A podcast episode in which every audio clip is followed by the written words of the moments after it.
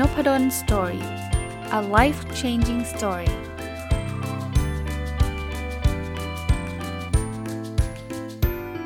ดีครับยินดีต้อนรับเข้าสู่ Nopadon Story Podcast นะครับแล้วก็เช้าวันเสาร์หรือฟังตอนไหนก็แล้วแต่ถ้าเป็นอะไรฟังตรงวันเนี่ยวันเสาร์ก็จะเป็นรายการผู้ประกอบการวันหยุดนะวันนี้เอาหนังสือที่ชื่อว่า Stock Summary ฉบับ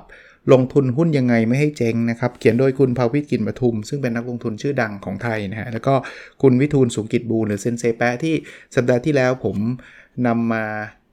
สัมภาษณ์นะเรื่องคอร์สออนไลน์ในรายการนี้นะครับก็อย่างที่ผมเคยเล่าให้ฟังนะครับเรื่องของการลงทุนในหุ้นเนี่ยผมถือว่า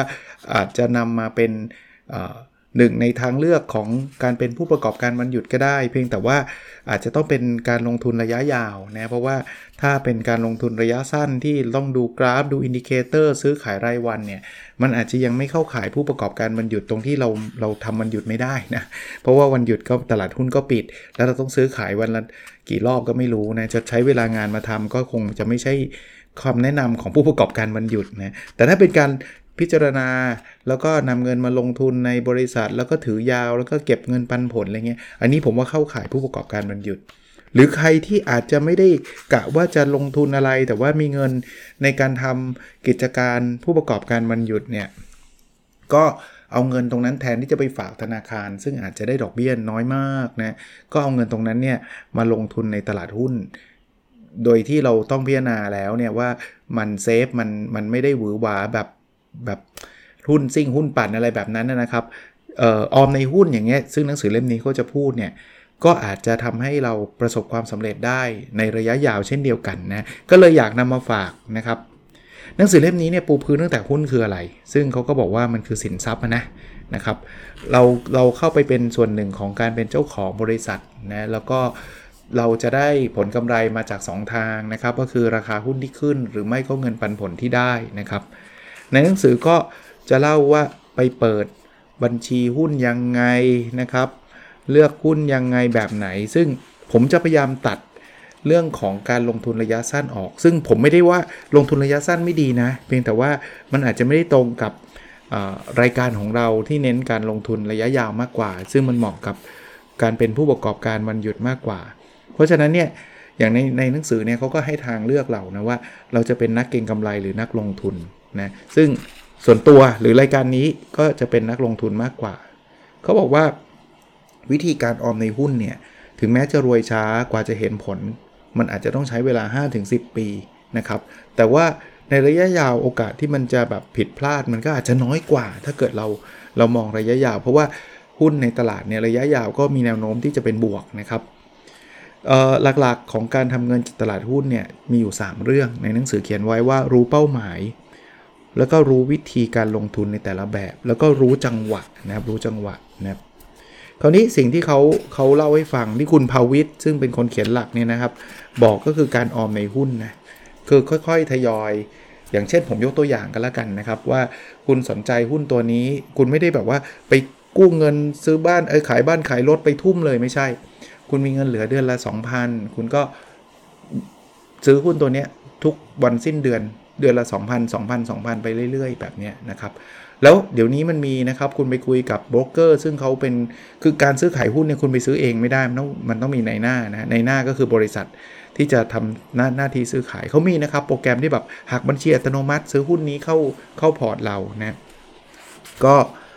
ก็เป็นสิ่งที่คุณสามารถทำได้คราวนี้บางคนบอกซื้อหุ้นไม่เสี่ยงหรือผมมองแบบนี้นะครับความเสี่ยงมันขึ้นอยู่กับความรู้นะครับถ้าเราศึกษามาดีมีความรู้ดีโอกาสที่จะขาดทุนก็มีนะครับก็มีมันไม่มีใครการันตีการันตีกำไรหรอกแต่ว่าโอกาสที่จะขาดทุนมันก็จะน้อยหน่อยนะบางคนบอกก็ไม่ซื้อสิไม่ไม่ซื้อก็ไม่ขาดทุนเอ่อไม่ขาดทุนหุ้นจริงครับแต่อย่าลืมนะครับการเก็บเงินสดเนี่ยเงินเฟ้อมันมีแปลว่าเงินสดร้อยบาทวันนี้ใช้ซื้อก๋วยเตี๋ยวได้ชามนึงต่อไปอาจจะซื้อไม่ได้แล้วเพราะก๋วยเตี๋ยวมันอาจจะชามละสองร้อยอย่างเงี้ยนะเพราะฉะนั้นเนี่ยเงินมันมีมันมีมันมีการเสื่อมราคามันนะครับไม่ลงทุนก็เป็นความเสี่ยงอย่างหนึ่งเช่นเดียวกันแต่ผมก็ไม่ได้เน้นว่าเฮ้ยคุณจะต้องลงทุนแบบไม่ได้ดูอะไรก็ก็ต้องศึกษานะเอาเงินไปซื้อของดีไหม ก็ดีครับถ้าค่าของนั้นมันคุ้มค่าต่อจิตใจนะครับต้องลองดูนะครับแต่ซื้อมาแล้วแบบไม่ได้ใช้ไม่ได้มีประโยชน์ซื้อแบบนั้นก็ยิ่งทำให้เราเนี่ยห่างจากอิสรภาพทางการเงินของเรานะเอ่อหุ้นระยะยาวเนี่ยเขาบอกว่าโดยเฉลี่ยแล้วเนี่ยมันโตได้ สิบเปอร์เซ็นต์ ต่อปีนะโดยเฉลี่ยนะครับแต่ไม่ใช่เอาเงินไปลงทุนในหุ้นหมดนะครับก็ต้องมีเงินใช้จ่ายไว้ด้วยอย่าให้มันขาดมือไม่งั้นเนี่ยถ้าคุณไม่เอาเงินเย็นไปลงในหุ้นเนี่ยนะเวลาจะใช้จ่ายเนี่ยคุณก็ต้องขายหุ้นออกมาซึ่งเวลาขายหุ้นออกมามันก็มีโอกาสที่จังหวะนั้นมันเป็นจังหวะไม่ดีเนาะจังหวะหุ้นตกพอดีคุณก็รู้ว่าในลองเทอมก็คงกลับขึ้นมาแต่ว่าคุณต้องใช้เงินแล้วไงคุณก็เลยต้องขายนะครับเอ่อเรื่องกู้เงินก็เป็นประเด็นถ้ากู้มาใช้จ่ายแบบซื้อมือถือใหม่นาฬิกาใหม่อย่างเงี้ย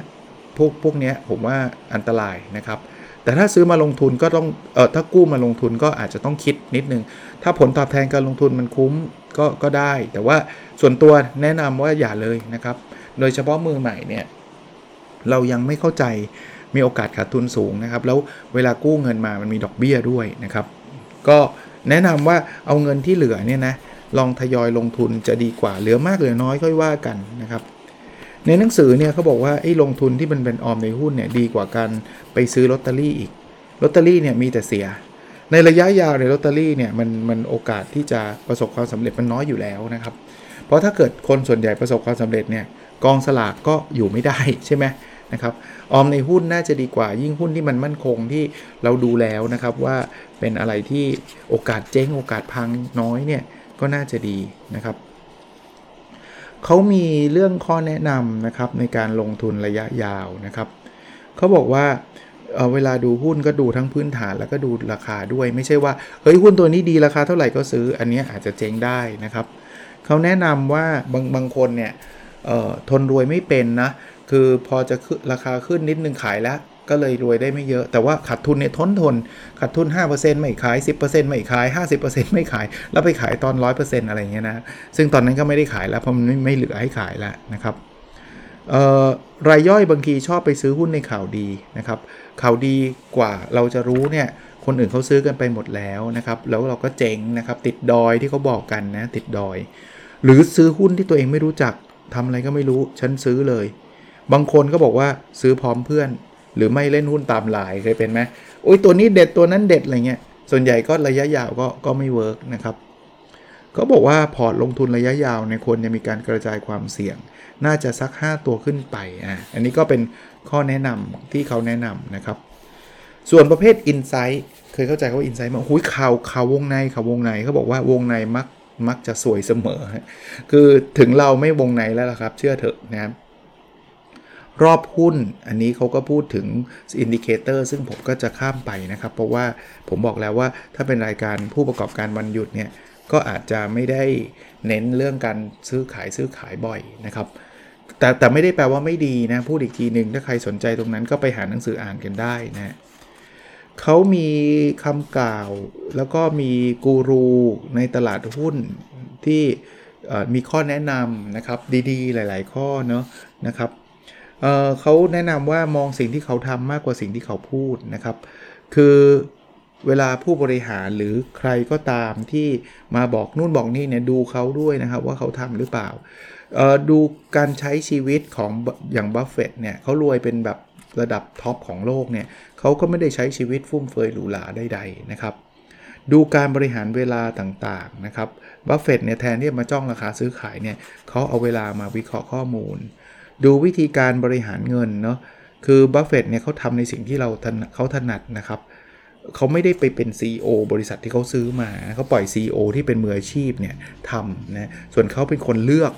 ว่าเขาอยากจะซื้อที่ไหนนะครับนะเอ่ออีกเรื่องนึงนะครับเขาบอกให้เงินทำงานนะครับคือไม่ได้ลงไปทำเองอย่างที่ผมเล่าให้ฟังนะก็ผมว่าบัฟเฟตต์ก็เป็นอีกหนึ่งคนจริงๆมันมีหลายคนนะฮะที่เขาแนะนำนะบัฟเฟตต์ก็จะซื้อหุ้นดีราคาถูกนะเขาจะไม่ได้แบบไปไล่ราคานู่นนี่นั่นนะครับเขาบอกว่าบัฟเฟตต์พูดนะครับบอกว่ามันจะดีกว่าหากคุณแวดล้อมไปด้วยคนที่เก่งกว่าเลือกอยู่ร่วมกับคนที่มีพฤติกรรมดีกว่าคุณแล้วคุณจะเปลี่ยนไปในทิศทางนั้นนะครับก็พวกนี้ก็เป็นเป็นอะไรนะเป็นข้อแนะนำนะอีกอีกถัดไปเขาก็พูดถึงการเลือกหุ้นเนาะ ก็แล้วแต่นะครับบัฟเฟตต์เขาชอบหุ้นโลเทคเขาไม่ได้ชอบหุ้นไฮเทคเพราะเขาไม่ได้รู้เรื่องนั้นมากนักนะครับแล้วเขาไม่ได้ลงทุนแบบหวานแบบเป็นร้อยตัวนะเพราะเขาดูไม่หมดเขาเขาลงทุนแบบโฟกัสนะครับเขาอาจจะคัดมาแบบสักสิบตัวอะไรอย่างเงี้ยนะฮะแล้วก็นิ่งนะเขาบอกว่าถ้าคุณซื้อหุ้นดีในราคาที่ใช่ไม่มีเหตุผลที่คุณต้องซื้อซื้อขายขายเขาบอกว่าเออเขาไม่ได้มานั่งดูราคาทุกวันอะไรเงี้ยนะครับเวลาตลาดแครชเข้าใจคำว่าตลาดแครชไหมครับตลาดที่ตกเนี่ยเขาบอกไม่ใช่เวลาสำหรับหนีตายแต่เวลาที่คุณควรวิ่งเข้าซื้อต่างหากแต่ต้องศึกษานะไม่ใช่ซื้อมั่วซั่วนะบางทีบริษัทมันดีไปหมดแต่คนแพนิคตื่นตกใจก็เลยขายมาราคาก็ตกต่ำกว่าราคาที่ควรจะเป็นเยอะมากอันนี้เป็นโอกาสเลยนะครับบอกคนส่วนมากเนี่ยมักชอบอ่านประวัติของผู้ที่สำเร็จแต่บัฟเฟตต์เนี่ยชอบศึกษาความผิดพลาดของคนอื่นเพื่อให้ตัวเองเตรียมป้องกันได้ข้อนี้ผมผมชอบนะครับเพราะว่าอ่านประวัติคนสำเร็จก็ดีครับแต่บางทีทำตามเขาไม่ค่อยได้อะแต่ไอ้คนที่ผิดพลาดเนี่ยถ้าเราทำตามเขาเนี่ยเรามักจะผิดพลาดเสมออันนี้พี่จุ้ยเคยพูดไปนะพี่จุ้ยสุบลเลี้ยงนะแต่เขาไม่ได้พูดถึงเรื่องการเล่นหุ้นหรอกนะพูดถึงทั่วๆไปนะครับเขาบอกว่าการลงทุนน่ะในความเป็นจริงแล้วมันเป็นกระบวนการและการเดินทางที่ยาวนานมากแต่แปลกมากที่คนส่วนใหญ่พยายามเร่งสปีดให้เร็วที่สุดสุดท้ายแรงหมดก็ก็ไปไหนไม่รอดเนาะก็เหมือนเต่ากับกระต่ายอะนะครับก็ก็เต่าก็ชนะอะไรประมาณนั้นนะอีกอีกอันอีกโค้ดหนึ่งที่ผมชอบในหนังสือเล่มนี้ก็บอกว่าผมเชื่อว่าทุกคนอยากรวยเร็วอยากเป็น young rich and successful ก็คือรวยตั้งแต่หนุ่มๆประสบความสำเร็จตั้งแต่หนุ่มๆแต่ลืมนึกไปว่าพอถึงเส้นชัยแล้วคุณจะหยุดเดินทางหรือคงไม่มีใครอยากรวยสุดและเกษียณตั้งแต่อายุยังน้อยเพื่อจะได้นั่งแค่ขี้มูกเฉยๆอยู่ที่บ้านชีวิตคงไร้ค่าสิ้นดีเออจริงนะครับอีกเรื่องคือการให้เนาะเขาบอกยิ่งให้ยิ่งได้นะอันนี้เป็นเคล็ดลับความสำเร็จเลยนะครับวอร์เรน บัฟเฟตต์ยังพูดอีกนะครับบอกว่าถ้าคุณไม่หาวิธีทำเงินในขณะที่คุณกำลังหลับคุณจะต้องทำงานจนวันตายเออผมว่าหุ้นเนี่ยถ้าดูดีๆนะจะเป็นเครื่องมือที่เราสามารถสร้างรายได้ให้เราตลอดเวลาได้เลยแต่ต้องต้องใช้เวลานะครับอ่าคราวนี้เอ่อเทคนิคเป็นข้อแนะนำถัดไปเรื่องเรื่องการเล่นหุ้นนะครับเขาก็บอกว่าหนึ่งคือของที่ซื้อมาเนี่ยต้องชัวร์เป็นของจริงก็คือหุ้นที่ซื้อมามันใช่จริงไหมคุณภาวิทย์เนี่ยพูดถึงคุณพ่อนะคุณพ่อบอกว่าคุณพ่อสะสมของเก่าเนี่ยของที่พ่อสะสมก็คุณพ่อชอบเพราะฉะนั้นเนี่ยหุ้นที่เราจะซื้อก็ควรจะเป็นหุ้นที่เราชอบเพราะนั้นหลักๆนะเขาก็แนะนำซึ่งอันนี้ตรงกับความคิดผมแล้วก็อาจจะตรงกับรายการของเราคือวิเอนองเทอร์เพเนอร์คือต้องซื้อหุ้นพื้นฐานไม่ใช่หุ้นปั่นหุ้นกระแสนะครับปันผลต้องดีเพราะว่าเราไม่ได้กะจะขายบ่อยๆอยู่แล้วนะครับแล้วก็ซื้อในช่วงวิกฤตเพราะช่วงนั้นมันจะถูกนะครับก็ก็เป็นคอนเซ็ปต์ที่ผมว่าลองไปปรับใช้ดูนะครับลองไปปรับใช้ดูว่าเออมันมันเอาไปใช้ในการลงทุนเราได้ไหมคราวนี้บางคนบอกอาจารย์ผมอยากได้แบบซุปเปอร์สต็อกอะซุปเปอร์สต็อกคือซื้อแล้วมันโอ้โหมันโตเยอะเลยนะครับอ่ะลองลองดูไอเดียนี้นะครับลองไปลองไปศึกษาดูนะเขาบอกว่าประตูแห่งโอกาสเปิดสำหรับหุ้นเล็กคืออย่างหุ้นปตท.ซึ่งมันใหญ่มากเนี่ยจะโตสิบเท่าเนี่ยมันยากเลยแต่ถ้าเป็นหุ้นเล็กๆคือ market cap ยังไม่เยอะจะโตขึ้นไปสิบเท่าอาจจะง่ายกว่าแล้วก็เรื่อง พี อี นะครับ พี อี ก็คือ price per earning ก็คือราคาต่อต่อกำไรต่อหุ้นน่ะนะครับ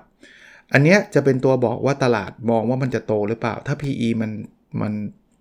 growth มันโตเนี่ยก็มีโอกาสที่หุ้นนั้นมันจะพุ่งสูงขึ้นนะครับเขาบอกว่าการเติบโตคือสุดยอดของราคาหุ้นนะครับมันก็จะเปลี่ยนชีวิตเราได้เลยนะเขาบอกว่าบางทีบริษัทแม่กับบริษัทลูกเนี่ยบริษัทลูกเนี่ยมันอาจจะโตได้เร็วกว่ามากกว่าบริษัทแม่เพราะบริษัทแม่เนี่ยมันแบบใหญ่มากแล้วอะนะครับไม่ใช่บริษัทลูกมั่นคงกว่านะแต่ว่าอาจจะโตเร็วกว่านะครับเล็กและชัดคือความเซ็กซี่ที่สุดนะคือไม่ต้องใหญ่มากเล็กแต่ว่ามันมีความชัดเจนในในกระบวนการในการดำเนินงานแล้วก็เซกเมนต์ด้วยนะคุณไปอยู่ในบางเซกเมนต์มันก็โตยากสมยกพบผมยกตัวอย่างบางทีบางเซกเมนต์มันแบบโอกาสจะโตแบบขึ้นไปเป็นยี่สิบ สามสิบเท่ามันก็อาจจะยากอันนี้ต้องไปวิเคราะห์กันดูนะคุณภาวิทย์เขียนไว้บอกว่าสิ่งที่ยากที่สุดในตลาดขาขึ้นคือทนรวยคุณคิดว่าทนถือหุ้นให้ขึ้นเป็นสิบเท่าสิบเด้งเนี่ยมันง่ายหรือไม่เลยยากโคตรๆคัดล็อตที่ว่ายากแล้วบอกเลยว่าทนรวยยากกว่าคือพอหุ้นมันขึ้นไปสัก ยี่สิบ สามสิบเปอร์เซ็นต์ เราอยากขายแล้วเพราะเรากลัวมันตกนะ มาดูคำถามที่เราอาจจะเอาไปใช้ในการคัดหุ้นของเรานะครับ หนึ่ง. ยอดขายโตได้โดยไม่ลงทุนลงทุนเพิ่มไหมคือถ้าจะโตต้องจ่ายเงินพันล้านพันล้านพันล้านเนี่ยบางทีมันไม่มีเงินจะโตแบบนั้นไงเราลองดูแบบพวกเทคนะหุ้นต่างประเทศนะ Facebook มีคนใช้ร้อยล้านกับใช้พันล้านเนี่ยแทบจะมีคอสไม่ได้ต่างกันมากนักเลยใช่ไหมแต่มันโตได้เพียบเลยนะครับแต่ผมไม่ได้บอกว่าต้องซื้อหุ้น Facebook นะเพราะตอนนี้มันโตมาเยอะแล้วนะครับอันที่สองรายได้มีความยั่งยืนไหมไม่ใช่ว่ารายได้มาจาก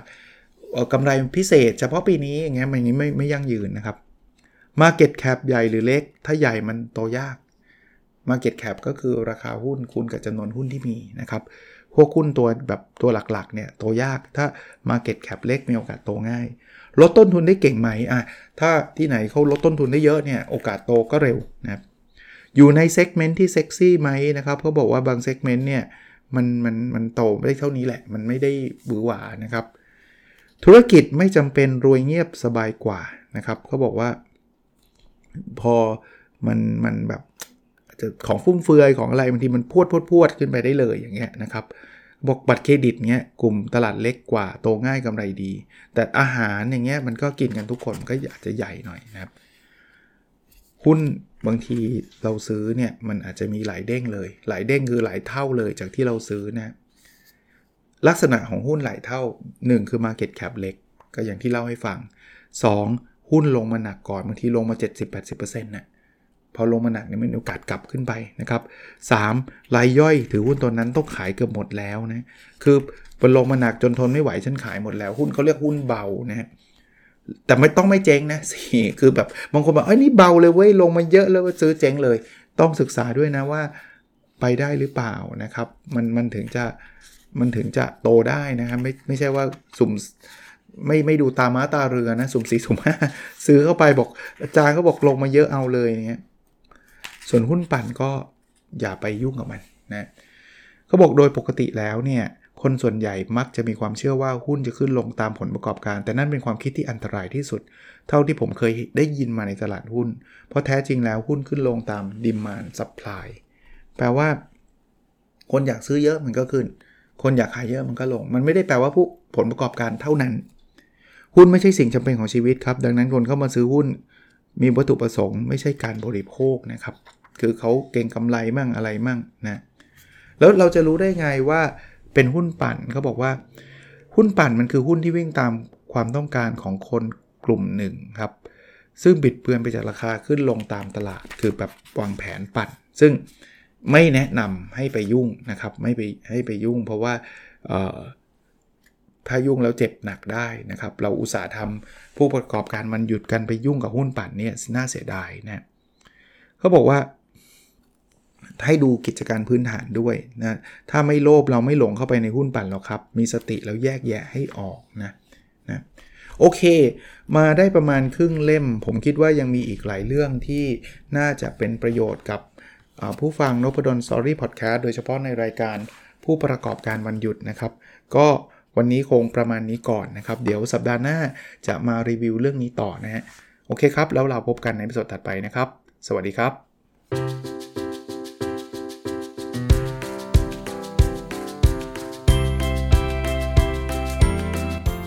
Nopadon Story,